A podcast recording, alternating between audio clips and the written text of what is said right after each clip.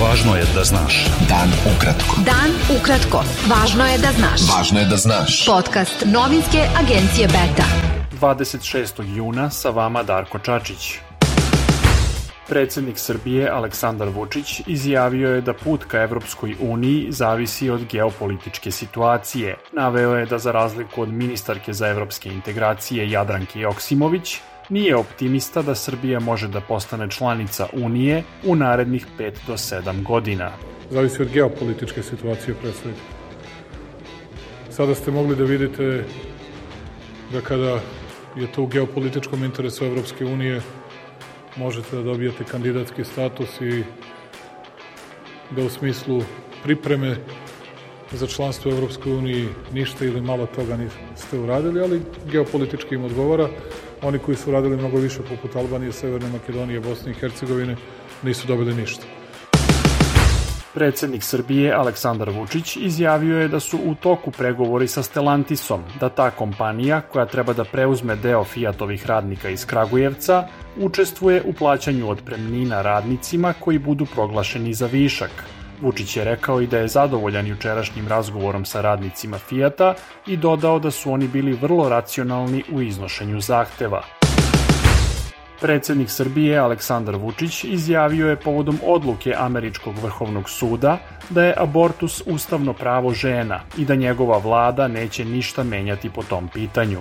Nikada ne bih podržao tako nešto, zato što smatram da je abortus pravo žene, da li mi se sviđa ili ne sviđa, to je pitanje neko drugo, ali u svakom slučaju to je pravo žene da odlučuje o tome pravo majke i mi imamo pravila i zakone koji to o tome jasno govore. Ministar unutrašnjih poslova Srbije Aleksandar Vulin oštro se usprotivio mogućnosti da marihuana u Srbiji bude legalizovana. Povodom Međunarodnog dana borbe protiv zloupotrebe i nezakonite trgovine drogama, Vulin je rekao da lake i teške droge ne postoje i da marihuana neće biti legalizovana dok je Aleksandar Vučić na čelu Srbije.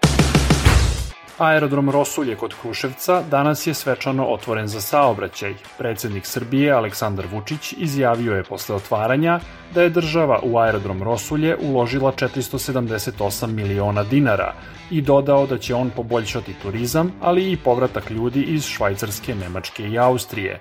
Vučić je danas obišao i radove na izgradnji deonice autoputa Pojate-Preljina, odnosno Moravskog koridora, i izrazio očekivanje da će biti završen do kraja godine. Prema najnovijim zvaničnim podacima, u Srbiji je od koronavirusa umrla još jedna osoba, a infekcija je u prethodna 24 časa potvrđena kod 468 od 3702 testirana uzorka. Beta. Dan ukratko. Budi u toku. Četiri eksplozije potresle su centar Kijeva rano jutros, u prvom takom napadu na grad u nekoliko nedelja. Kasnije tokom dana čule su se još dve eksplozije na južnoj periferiji grada, javila je agencija Reuters. Kijev je saopštio da je u udarima poginula jedna osoba i da je pet povređeno. Američki predsednik Joseph Biden nazvao je napade varvarskim na dan otvaranja samita G7. Rusija je saopštila da je pogodila fabriku za proizvodnju raketa u Kijevu i odbacila tvrdnje da je pogodila stambenu zonu. Velika Britanija, Sjedinjene američke države, Kanada i Japan zabranit će uvoz ruskog zlata u okviru novih sankcija Moskvi kao odgovor na invaziju na Ukrajinu, saopštila je vlada u Londonu. Više hiljada ljudi protestovalo je u centru Madrida, tražeći raspuštanje NATO-a i mir, dva dana pred početak samita Alijanse u glavnom gradu Španije.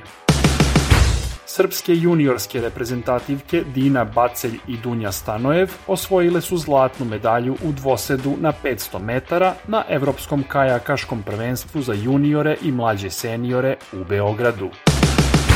Bilo je to sve za danas. Sa vama je bio Darko Čačić. Do slušanja. Pratite nas na portalu beta.rs i društvenim mrežama. Važno je da znaš. Dan ukratko. Podcast novinske agencije Beta.